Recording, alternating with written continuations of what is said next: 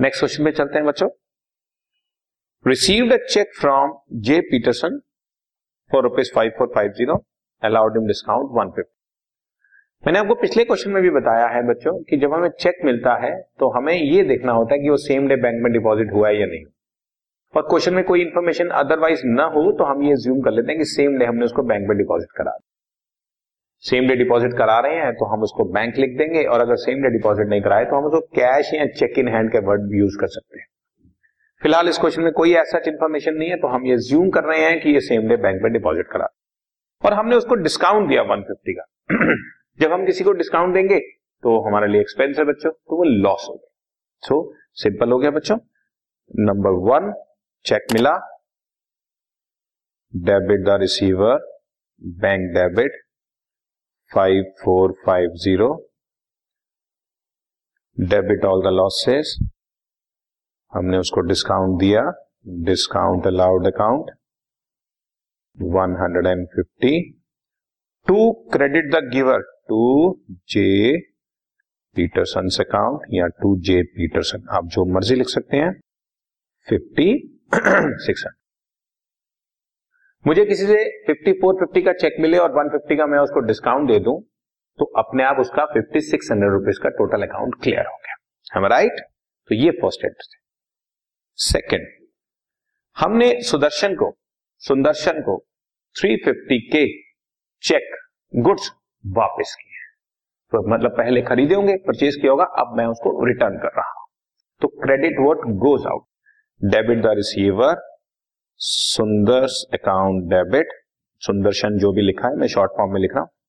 To credit what goes out to purchases return account to purchases return three hundred and fifty rupees के हमने उसको goods वापस कर दिए। ठीक है जी purchase return is a negative account of purchase तो अगर आप परचेज को नॉमिनल बना रहे हो तो परचेज रिटर्न भी नॉमिनल है परचेज रियल है तो परचेज रिटर्न भी रियल है। इन एनी केस इन दोनों पर purchase purchase return sale sale return इन चारों पर आपका रियल और नॉमिनल दोनों फिट हो रहे हैं। आगे चल के हम आपको बताएँगे कि नॉमिनल अकाउंट बन जाएँगे। और अब last entry number three issued a cheque in favour of messrs Karanveer timber company on account of purchase of timber worth rupees seven thousand five hundred seventy five hundred का हमने timber खरीदा उससे। ठीक? Question थोड़ा सा incomplete लग रहा है मुझे। यहाँ पर क्लियर करना चाहिए था कि हमारा किस चीज़ का बिज़नेस है।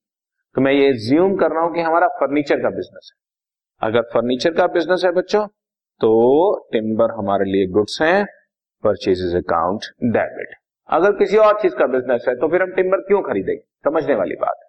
अगर मान लो मेरा कपड़े का बिज़नेस है एसी का बिज़नेस तो मैं टिम्बर क्यों खरीदूँगा? मैं तो फर्नीचर खरीदूँगा।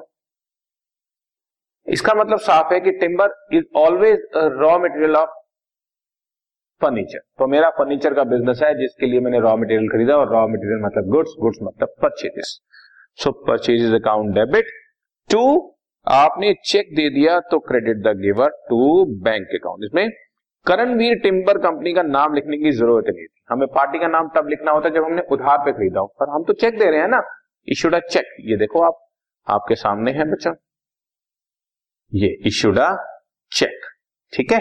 तो जब हम चेक दे रहे हैं तो इसका मतलब हमने उसको पेमेंट कर दी है। Amount is seven thousand five hundred rupees that's all इसमें पार्टी का नाम लिखने की ज़रूरत नहीं है। और जैसे ही क्वेश्चन खत्म हो जाता है तो जैसा कि मैंने आपको बताया हुआ है, आप इसका ग्रैंड टोटल कर देंगे। और इसका टोटल आ गया five zero thirteen thousand four hundred and fifty ये आपका ग्रैंड टोटल आ गया। ठीक है बच्चों? टोटल भी मैंने आपको करके दे दिया। Is it okay done thank you